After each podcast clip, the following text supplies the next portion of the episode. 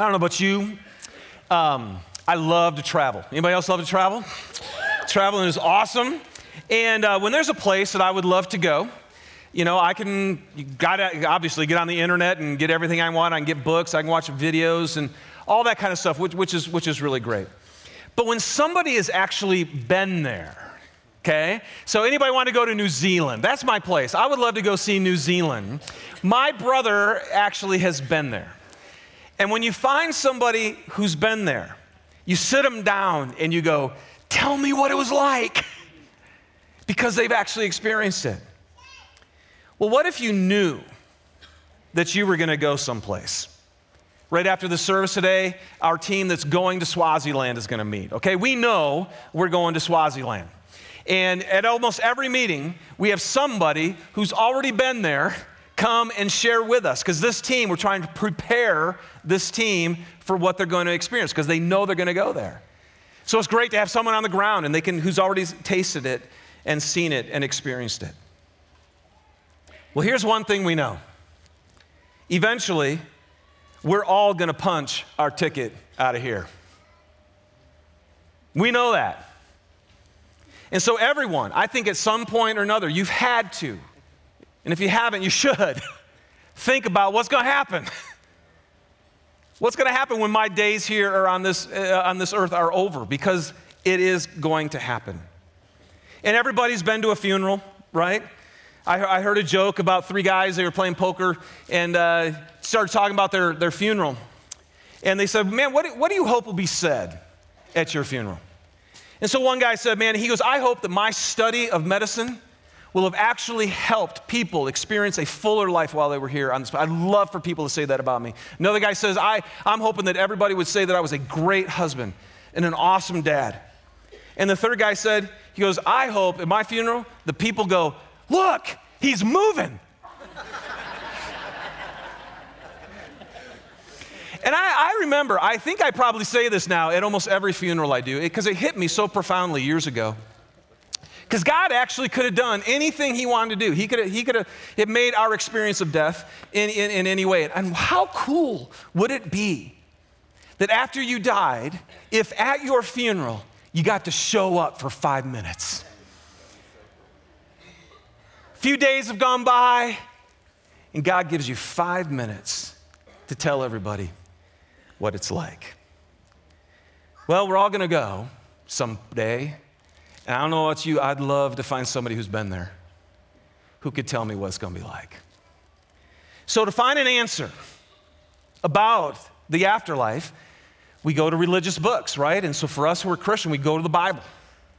And that's where we are looking to see what are you telling us, God, about the scripture. And that's what we're going to do for the next six weeks. But I also know this about our culture today. For many people, there is absolutely no trust in the Bible. Actually, there's actually a higher percentage of people who believe there's a God more than they believe that they can trust what the Bible says.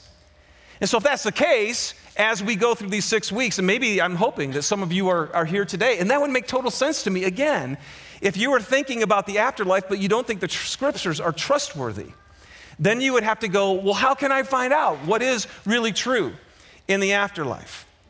So here's what's interesting advances in medical medicine today are providing people, increasingly, number of people are being pulled back from death experiences. And they're actually beginning to share what's happened to them. In fact, researchers right now, Gallup polls and other research, research that has been done in our nation, are saying that one out of 25 people actually have this type of experience. Now, that was way higher than I was expecting, okay? And that's, if that's true in this room, then some of you maybe have. Where they near, have had a near death experience, where they had no heartbeat, no brain activity, they were dead, and yet modern medicine brought them back. Now, here's an interesting, I have a friend, and I've known him for years. His name's John Burke. I, I really trust him. He's been a mentor to me. He's a guy who theologically, for me, has always been right on core with, with God. But about 35 years ago, his dad was dying of cancer. At this time, John was an engineer. He didn't believe in God at all, he had no faith whatsoever. but somebody gave them a book about near death experiences. It was called uh, Life After Death. In fact, it is the book that coined the phrase. And what happened was, after he read that book, he became really intrigued. And he started to think if any of this is actually even possibly true, if there actually could be a God and something after this life, then this is the most important thing that I must consider. So, over the years, John has actually read now over a thousand near death experiences. And what he finds is that people are saying what they experienced after death is often right in line what the Bible has been saying for 2,000 years and more. Those people are getting a taste of the afterlife, and listening to them can help us possibly imagine what heaven is going to be like. That's why he wrote this book. And we, we did provide it, but this first service like swallowed it up, okay? So I think there's maybe half a, a, a box left of, of the books. It's called Imagine Heaven. And um, we will order more and have some more after uh, next week when you get here. For a while, actually, the book was number one in, during the month of October.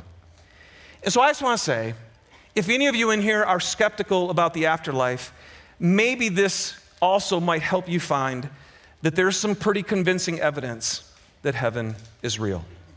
Now, I want to say this John is very clear that he is skeptical of any one person's story about an, a near death experience. There are some people who say some pretty bizarre things, and it may be that those people are making stuff up, or sometimes it may be that they just can't figure out how to, how to share it because it was so extravagant. But he would say that it's dangerous to take a few stories. And I, and I just want to say this is very true for me too. I am not developing my theology, and I know that's a fancy word. Theology is just what means what you believe about God. I am not developing my theology on heaven based on what some people have experienced. Okay? And I was, but as I've read his book, it is fascinating that people are actually having experiences that match what the scripture says. Now, if it matches what the Bible says, then I'm very interested in that. So, John looks at the common elements across thousands of stories. He includes about 120 of them in the book, and he shows how they line up with what the Bible has been saying. Now, part of the reason actually I think it's compelling is because of the credibility of many of the people out of all these stories, John is choosing Harvard neurosurgeons, bank presidents, psychiatrists, professors, university presidents, okay? These are people that when they came out with the stories, it was not going to help their career, right? This was not something like, and so it, it adds to the credibility for them. But here's something else that's really interesting, and you'll read this if you, if you read in this book. More and more doctors have come to believe that the reports of those people with near death experiences are true. Skeptical cardiologists, oncologists, and other doctors who revive people, pull them out of death, are becoming convinced that what these people are saying are true. Why? Because one thing that the near death experience people say is when they die, they actually leave their body and they watch and they can see things that there's no way that they could know. So here's one doctor. His name is Michael Sabom. And he said, Before talking with Pete and scores like him, I did not believe that there was such a thing as near death experience. Pete told me that he had left his body during his first cardiac arrest and had watched the resuscitation. When I asked him to tell me what exactly he saw, he described the resuscitation with such de- this is amazing listen with such detail and accuracy that i could have later used the tape to teach physicians Sabom says these people like Pete saw details of the resuscitation that they could not otherwise have seen. One patient noticed the physician who failed to wear scuffs over his white patent leather shoes during open heart surgery. In many cases, I was able to confirm the patient's testimony with medical records and with the hospital staff. Dr. Sabom says he studied near death experiences to refute them. He wanted to show that they weren't true, but then he says, I wanted to see if it would pass scientific muster. And it did. After five years of research, I published my findings in the book Recollection of Death. So he's also published his findings in the Journal of American Medical Association, very prominent journal. And other doctors now have read that and are coming along as well, and out of critical, skeptical minds, studying these things and finding that there's some reality to them. So, more and more people are becoming convinced, and I'm, I'll just be honest with you, I don't know if I am, but it's really, really intriguing. Now, if you do believe what the millions of American people are saying all around the world, um, here's what you'll say, here's what you'll find out. They're saying this life does not end. They're saying that this life is just the beginning of our real story and the real life. And that the life after this life, this was what's so fascinating to me, is more exhilarating than anything that we ever could imagine. And it's worth being hungry to figure out. Now, for me, um, obviously, believing in Jesus Christ, here's the other cool thing very intelligent people, very skeptical people have dove in to try to refute the existence of Christ, to try to prove that his resurrection, his death and resurrection never happened. And there is so much evidence for that. And so, for me, whether any near death experience is true or not, I can still bank on Jesus Christ. And that's where we're going to go. So let's look at his personal testimony. Because again, I want to know if there is a heaven, then somebody who's been there, tell me about it. Okay? So let's look at the personal testimony of heaven through Jesus. In Luke chapter 24, which is perfect, right after Jesus died and rose again, it actually says that he appeared to thousands of people. He showed himself alive to many people. And then it says, when he had led them out to the vicinity of Bethany, he lifted up his hands and he blessed them. And while he was blessing them, he left them and was taken in to heaven. In John chapter 18, when he was standing in, at his trial, in front of Pilate, and Pilate was drilling him with questions. Jesus said, My kingdom is not of this world. If it were, my servants would fight to prevent my arrest by the Jewish leaders. But now, my kingdom is from another place. Well, you're a king then, said Pilate. And Jesus answered, You say that I am a king. In fact, the reason I was born and came into this world is to testify to the truth. Guys, see this? Jesus said, I am from another place. I came into this world to reveal to you what is true. And then he says, Everyone on the side of truth listens to me. Back in John chapter 3, so we're at the very beginning of his ministry. He was talking with a guy named Nicodemus, who was a religious leader, a teacher. He was supposed to understand things about spiritual realities. And this is when Jesus was talking about being born again. And Nicodemus was like, What do you mean being born again? How do you do? Am I supposed to hop back in my mother's womb? He, he, he could not understand what Jesus was talking about.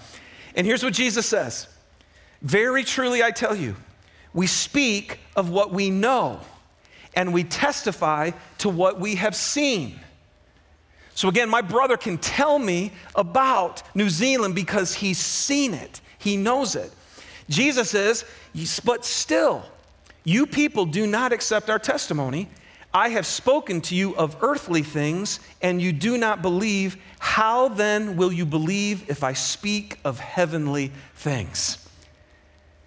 See, Jesus was going, Oh man, I'm trying my best. I'm using terminology and experience that you can understand, and you, and you still won't buy it. If I even began to tell you point blank what heaven was like, there's no way you could understand. And then he says, No one has ever gone into heaven except the one who came from heaven, the Son of Man. I have come from there. And then one of my favorite passages, John chapter 14 do not let your hearts be troubled. You believe in God, believe also in me. My Father's house has many rooms. If that were not so, would I have told you that I am going there to prepare a place for you? To be with me, that you also may be where I am. You know the way to the place where I am going. Jesus is the one who's been there and he can reveal it to us. Paul, who wrote almost all the, the rest of the New Testament letters in our scriptures, he was a Jewish Pharisee, right? He was killing Christians. And in the middle of his killing spree, he's walking down the path and he encounters what he said a man of blinding light. And it's so interesting as you see this, this whole metaphor, it's not even a metaphor, this reality, I'm sorry, of light constantly in the scriptures. I've never, I've, I've read it, I don't understand it. These people who come back, they say, it is all about light. Right here, Paul says, I met a man of blinding light, and he revealed himself as Jesus. And then Paul says later that he tells of being taken to heaven. Now, if you read John's Burke, John Burke's book, one of the things he says is there is a place where they stone Paul and they leave him for dead. Now, we don't know if he was dead. Did he have a near death experience? We don't know. But what we do know is that Paul testifies, and here's what he says I was caught up to the third heaven 14 years ago.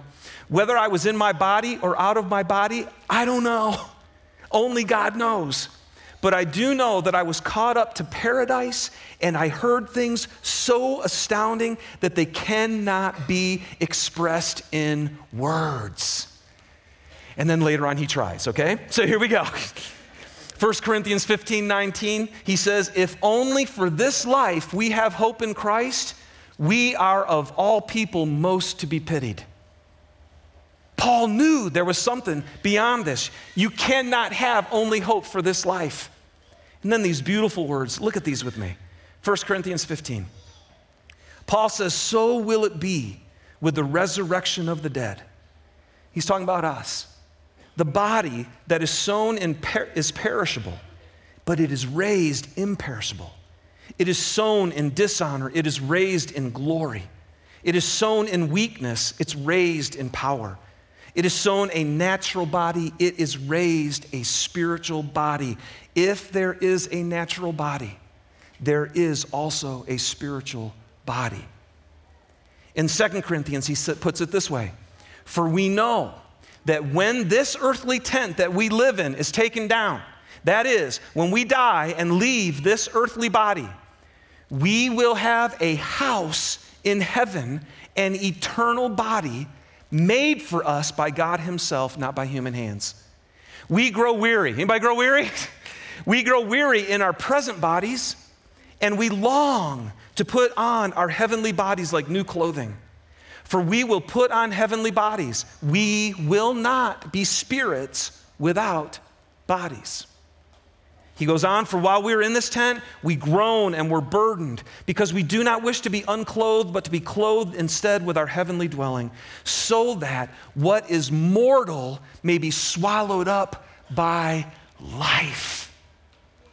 And you guys, that, that's the other thing that's so fascinating to me as I read this book and hear these accounts is that people will say, Man, when I left my body and I got to go into paradise, into heaven, they say, I felt more alive than I ever have been. Somehow, even what we're experiencing as life gets swallowed up, and then we get into life. And then he says, Now the one who fashioned us for this very purpose is God don't miss that. What that's saying is, God has actually created us for heaven. He made you and I for something else. This is not our home. And He has given us the Spirit as a deposit, guaranteeing what is to come. Do you guys see that? Guarantee? Do you know that? I just want to say, by the way, do you feel the guarantee in your spirit that you know that you're good to go and that it's going to come? Man, this is awesome stuff. So, there's some testimony right there for some, for some eyewitnesses. So, then the question is what is heaven? What is it?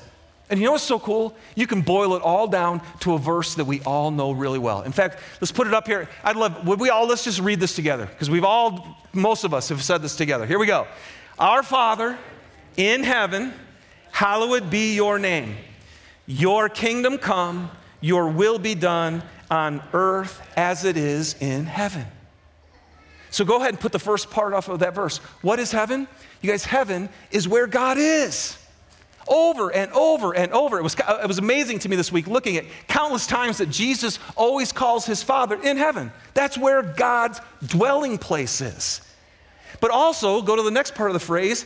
He says that we're supposed to pray, Your kingdom come, your will be done on earth as it is in heaven. So it's, heaven is not only where God dwells, heaven is where God reigns.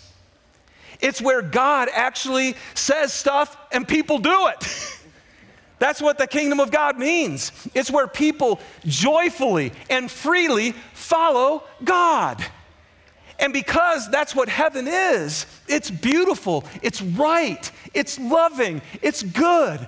There's no selfishness in heaven, there's no conflict in heaven. There's no tears, there's no pain. It's unbelievable. Why? Because finally, it's a place where everybody follows him. It's where God reigns. And that's why he, Jesus told us, because this is so cool. When Jesus came, he actually ushered in this kingdom. That's why he says, when he says, when you have the Spirit inside of you, it guarantees what is to come. Because God's Spirit in here is what allows me, and we say this all the time, I couldn't follow God until I got His Spirit inside of me. And now I can, and so guess what? I get to taste heaven on earth. And that's what the church is supposed to be a place, a, a, a, community of people who actually follow him. So, he, what is heaven? It's where God dwells and it's where he reigns. But thirdly, it is eternal life.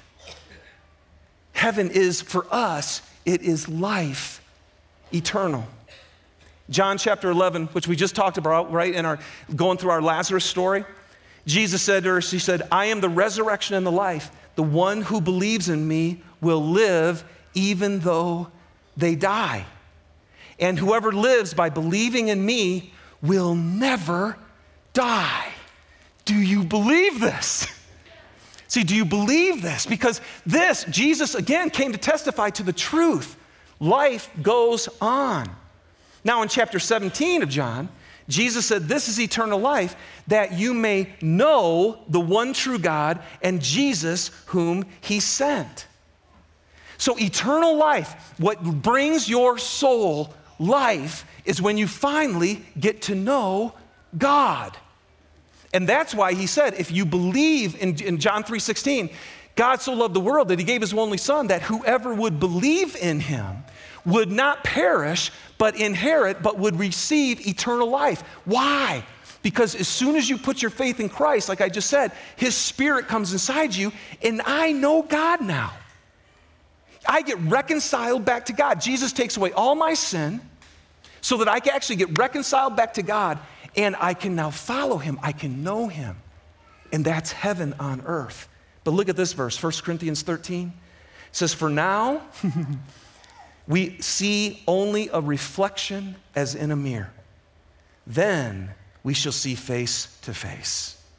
Now I know in part, then I shall f- know fully, even as I am fully known. See, the best I'm ever gonna get down here in my eternal, I get a taste of heaven. I get a taste of knowing God, and it's the best thing I can imagine. But when we go be with Him, it won't be, in fact, it won't be fuzzy anymore. I was coming in this morning. Oh my gosh, did you see how beautiful it was this It's clear. Do you guys remember, remember the inversion? I came off 80 and came on 15. I'm like, I can clearly see the point of the mountain. It was awesome. That's what heaven's gonna be like. I'm not gonna have a fuzzy view anymore of God. I'm gonna know Him face to face. And when that happens, what I was made for is going to fill my soul. So that's what heaven is it's God's presence. What's the hope of heaven? And this is important. Why do we need to talk about this?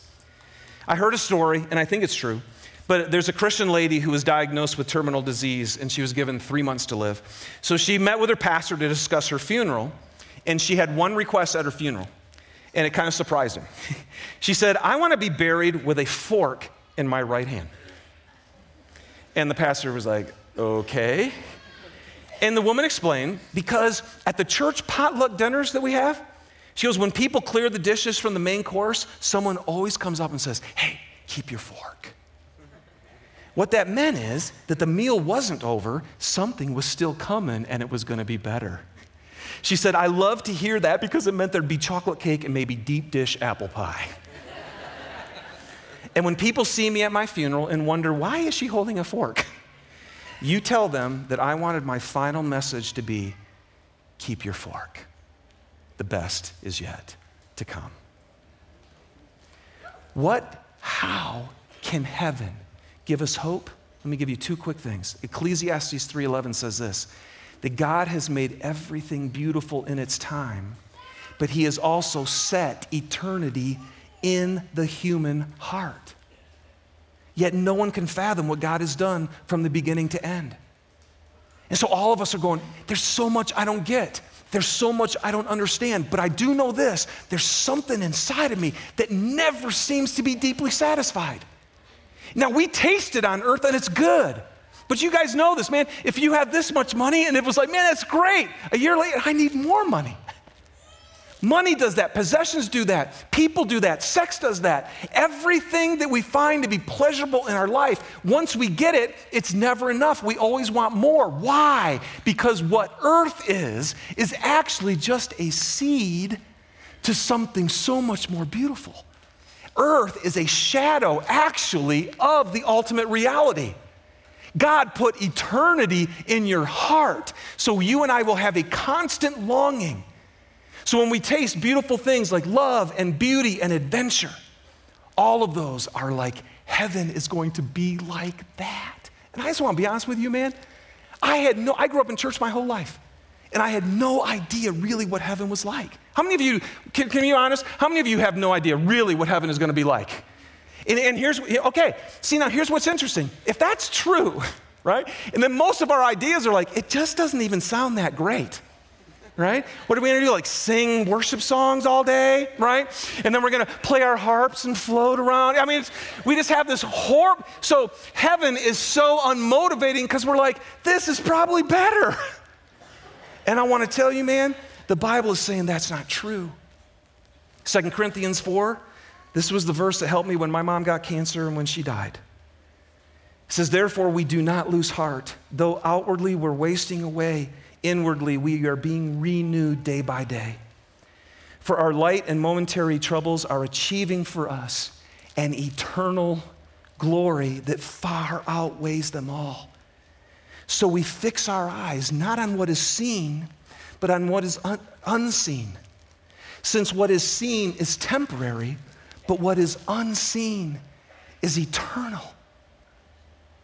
Now, I want to tell you, man, there's not a soul in this room that on this planet, you're going to struggle to lose heart. This is a burden, it's hard, and it's. And what is he saying? The way you don't lose heart is you don't fix your eyes on this world. You actually fix your eyes on what is unseen. Now, think about that. How in the world do you fix your eyes on something that is unseen? I think the only way you can do that is through a gift that God gave us called our imagination. God gave us this ability to imagine something we've never actually seen. But my wife, when we were talking through this, Susie said, you know, it's true.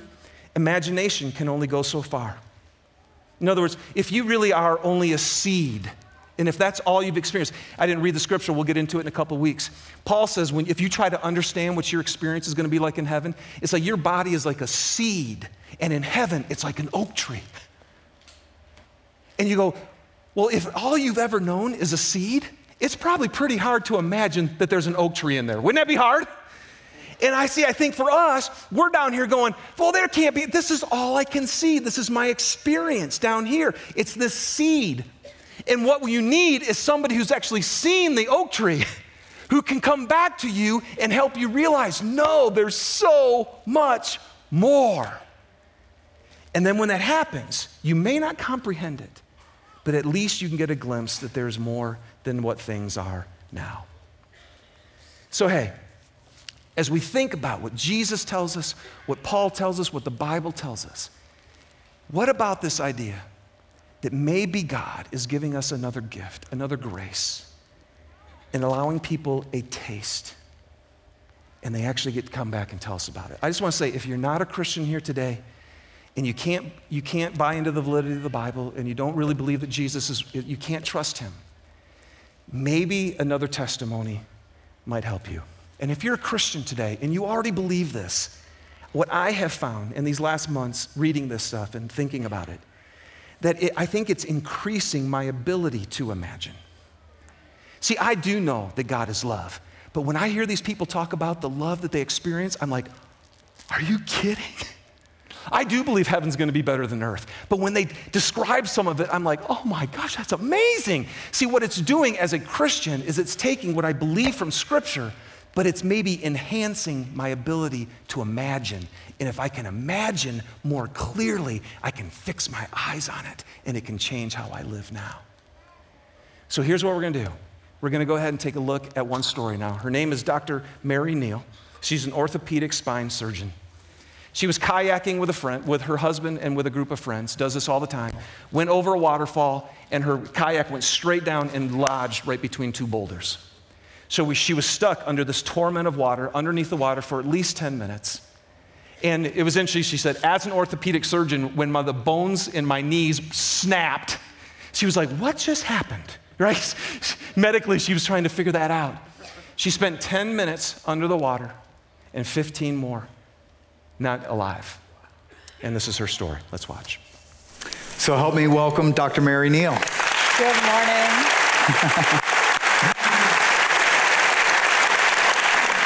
so you you said you were dead probably 25 minutes, something like that, and. Um, I, I, I, know you said it was more real than anything you experienced, but you also had some questions when you came back and searched what are other explanations what, why'd you do that? I am a spine surgeon and I am a cynic. And when I came back, I had the normal questions someone would have in terms of what in the world happened to me. But in addition to that, I had great motivation to be able to discount my experience and chalk it up to being a dream or hallucination or the result of a dying brain because if I were to accept that my experience was real and true, I also had to accept everything that had been told to me. Not just the good things, but things such as the, the coming death of my oldest son. I had to accept this mandate that I had been given to share my experiences with other people. And I had absolutely no interest in any of it being true. And so as you walk through the different possible explanations? Well, first of all, of course, I thought perhaps it was a dream, but I realized I'm I'm not creative enough to, to come up with something like this on my own, unfortunately. Uh, but in addition to that, dreams are oftentimes very chaotic. They're very poorly remembered. Dreams, oftentimes, if they involve other people, it's always people who are still alive mm-hmm. or known to be alive. Whereas near death experiences have a very different quality. They're very logical, very sequential, other than the fact that they're really supernatural.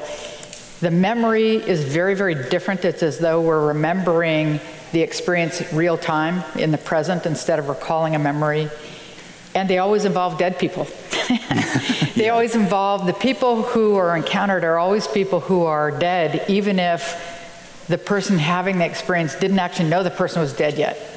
Yeah. Uh, and then I, of course, I examined all the other explanations, including the, dar- the current darling of, of deniers, which is that of a release of neurotransmitters causing a, a great hallucination. Right.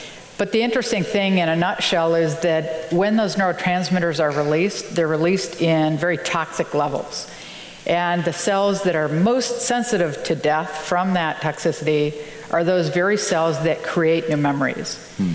And so, as I went through all of the data and all of the science, and I tried to corroborate all of the details of my experience as best as possible, and in the end, I realized that my experience was outside the bounds of medicine, outside the bounds of science.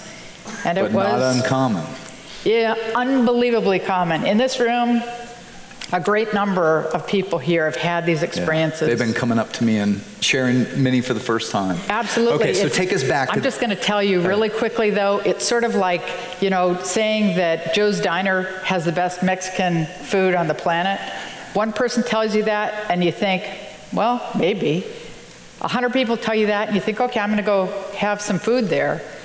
A million people tell you that same thing, you never have to go there. Uh-huh. You accept it as absolute truth. Yeah.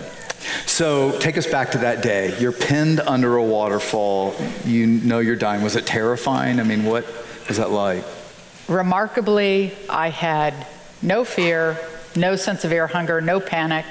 I absolutely believe that when each one of our time comes, God plucks our spirit out before we suffer, regardless of what it looks like to other people around. And the very moment that I truly and sincerely surrendered my soul, my spirit, trying to control the outcome of this event, the very moment I surrendered that to God's will and not my own, I was immediately overcome with a very physical sensation of being held and comforted by Christ and reassured that everything would be fine, regardless of the outcome. And that was one of many profound aspects because not only was I there being held and reassured, but I knew that that experience, without any doubt, was available to any person who asked. All the billions of us, any person. And it was remarkable. It was, we all talk about love, but it's, it's a love like we don't really understand. We talk about love, but we almost always experience a conditional love. Mm. But the closest thing that I can explain is as though you have that long awaited for newborn baby and you're just pouring everything you have into that baby, all of your hopes, your dreams, the most intense love a person can experience. And I was that receptacle. Mm. And Christ was pouring that absolutely pure, unconditional love into me. And you, at that time, you were what, 10 minutes or so underwater and then another 15 after that? So right. was it when you were underwater when he took you through a life yes. review? I was still being held underwater, and, and it was a, a strange sensation because I was still aware of the physicality of it. I could feel the water, the current, the boat, the pressure of the water. But I also was experiencing this life review with Christ, and it's as though, uh, as you mentioned earlier, my life was laid bare but not in any sense of judgment. It was just there. And one of the things we did was go through each event in my life that I would have otherwise said was terrible, horrible, bad, sad, whatever. And then I had this incredible opportunity of seeing how that event impacted and changed me, my little world, the world as a whole, not from a vantage point of three or four times removed, but 25, 30, 35 times removed. And what it showed me again and again and again is the reality of God's promise that beauty comes from all things. Hmm. And that was, in and of itself, life changing because it allows me or, or anyone, because I believe anyone can have that, that experience, to absolutely transcend circumstance because even in the midst of something that you would say is terrible, you can have this absolute gratitude that it's changing you or the world in beautiful ways. Mm. So, what happened after after that when so then the, the current sort of sucked my body over the front deck of the boat, and I could feel my legs breaking and all sorts of things, and I still felt great. it didn't and, sound uh, great. I, I sort of thought, my little thought balloon off to the side was wondering if I was screaming, but I really was, and I kept doing little self assessment exams. But as that happened, my spirit peeled away from my body, and then I rose up and out of the river, and I was immediately greeted by a group of somethings people, spirits, beings. I'm never really quite sure what word to use. But they were people I had known and loved as long as I've existed, and they were there to welcome me and greet me and love me with, again, this pure love. They were uh, brilliant and radiant, but uh, in the sense of exploding with a visible love, a palpable love. And I mean, it was like, was it like real people? And well, they they had heads and arms and legs, and were wearing these uh, robes of sorts that were uh, somewhat translucent, but. Um, which is Indistinct. fascinating. We're gonna we're gonna talk more right. about why the robes uh, later because I thought I don't want to wear a robe forever, but there's there's a, there's an interesting reason anyway.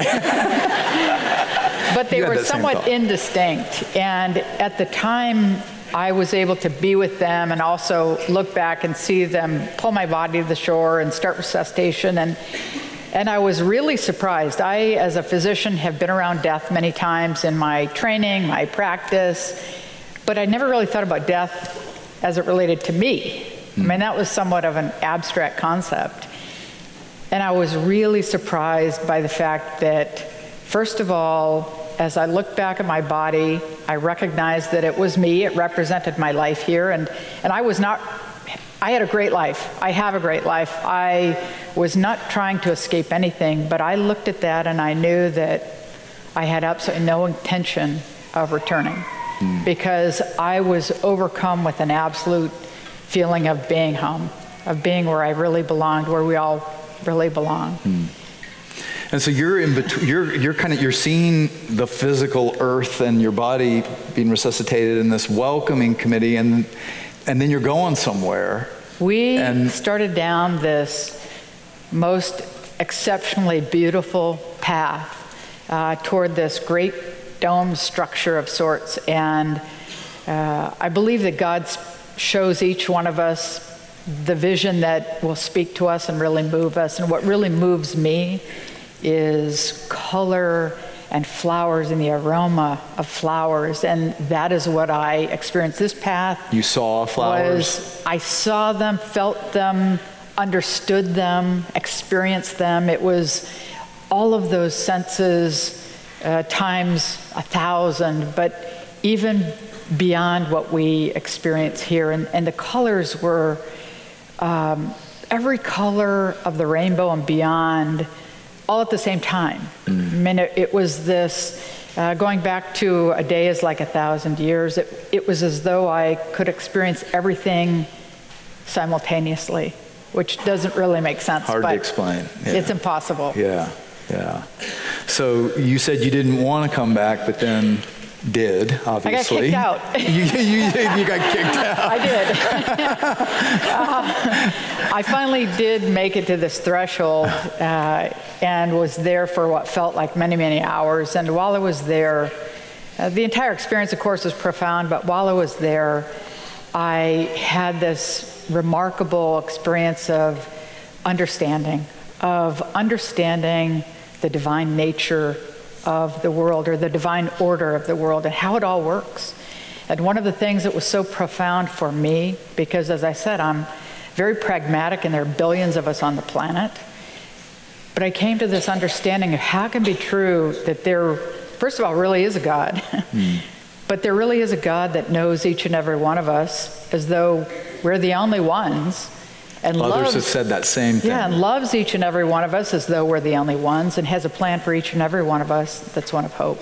Mm. And that's pretty remarkable when it's so difficult for us to, you know, you look at how many people are in here. How, there are all kinds of people you don't know. And it's even more difficult to love other people. But to realize the truth of that mm. was very profound. And so I wasn't planning on coming back. And when I was told I had to had to leave. uh, I, of course, argued the point a little bit. said, so you can argue. You still have a will. I you said, still yeah, I, yeah, I, mean, I was still me in, in many senses. Uh, and I said, yeah, I'm good. I can stay. And uh, I'm a doctor, not a lawyer. I, I, lost, I lost, that argument. But that's when I, I was sort of given this mandate and I was told about my son's coming death and some of the other things. And then I was taken back down this path and reunited with my body. Well, and I mean, I, we, we went to dinner last night and I peppered her with so many questions. My wife was, my daughter. And the good news is, even though we don't have a couple hours right now, we're going to videotape more of her story and we'll be showing clips in the weeks to come and, and have more of that available. Um, but let's thank Dr. Mary Neal for being thank here with us.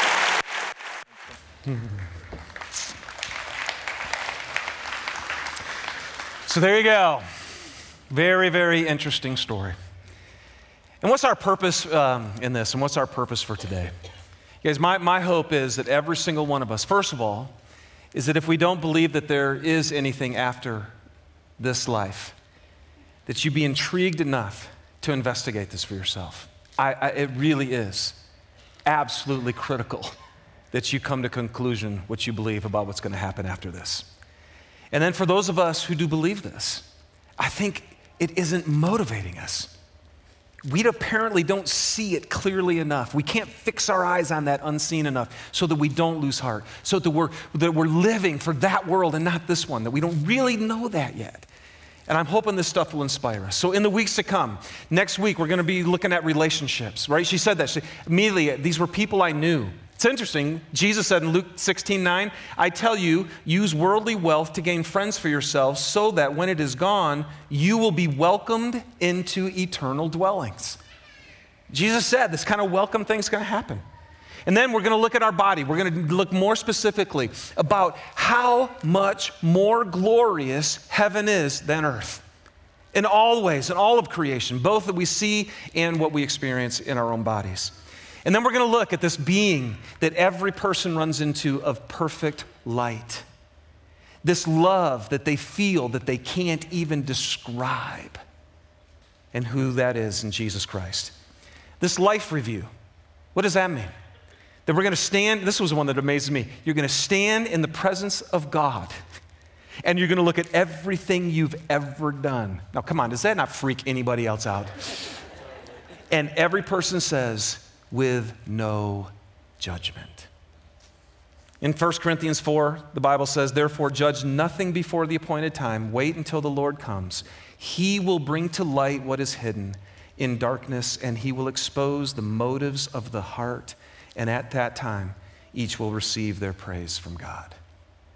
So there'll be a review of our life down here. That's motivating me about how I live right now.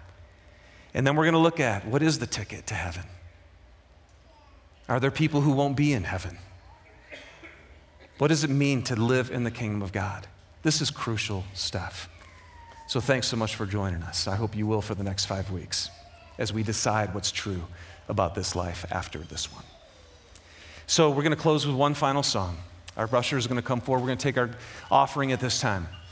Hey, again, if you're visiting, thank you. We're just glad that you're here as our guest. But I'm telling you guys, for those of us who are followers of Christ, this is why. Why do we give back financially to Him? This is where Jesus said, right? Don't put your treasure down here. you got to store up your treasure in heaven. That somehow, when we financially give back to God His portion, which is His in the first place, He takes it and it actually produces eternal results. And someday we're going to be so glad that we didn't invest every dime He gave us just on this planet, that, but we invested it eternally. Okay? So let's go ahead and greeters go ahead and begin to take our, our offering as we do that. By the way, if you we know that in our culture today, hardly any of us carry cash. And, and so there are um, kiosks out in the lobby and stuff. If you'd rather give that way, you can always give right on our phone. If you have a, the K2 app, you can do that as well or sign up for online. It, it's, it's so much easier that way because we know not everybody does it just by carrying cash anymore. All right, we're going to close with a final song. And here's what I want you to do today. I just would love for you, when I heard this song, I've, I've, I love this song. And I would just encourage you would you just take the last few minutes before you leave today and reflect on what you've heard? Listen to this verse. Hebrews chapter 11 is, is called the Hall of Faith. It's all these people who lived so recklessly for God. And then it says, all these people were still living by faith when they died. They did not receive the things promised they only saw them and welcomed them from a distance, admitting that they were foreigners and strangers on earth. What did they know? They knew this isn't our home. I'm a foreigner here. I'm like visiting. I'm a pilgrim. I'm actually just here for a short journey, and then I eventually go home. People who say such things show that they're looking for a country of their own. If they had been thinking of the country they had left, they would have already had opportunity to return but instead they were longing for a better country, a heavenly one. Therefore, God is not ashamed to be called their God, for he has prepared a city for them. And he has prepared a city for you, and it's his dwelling. And someday you'll get to be with him. Let's reflect on that together.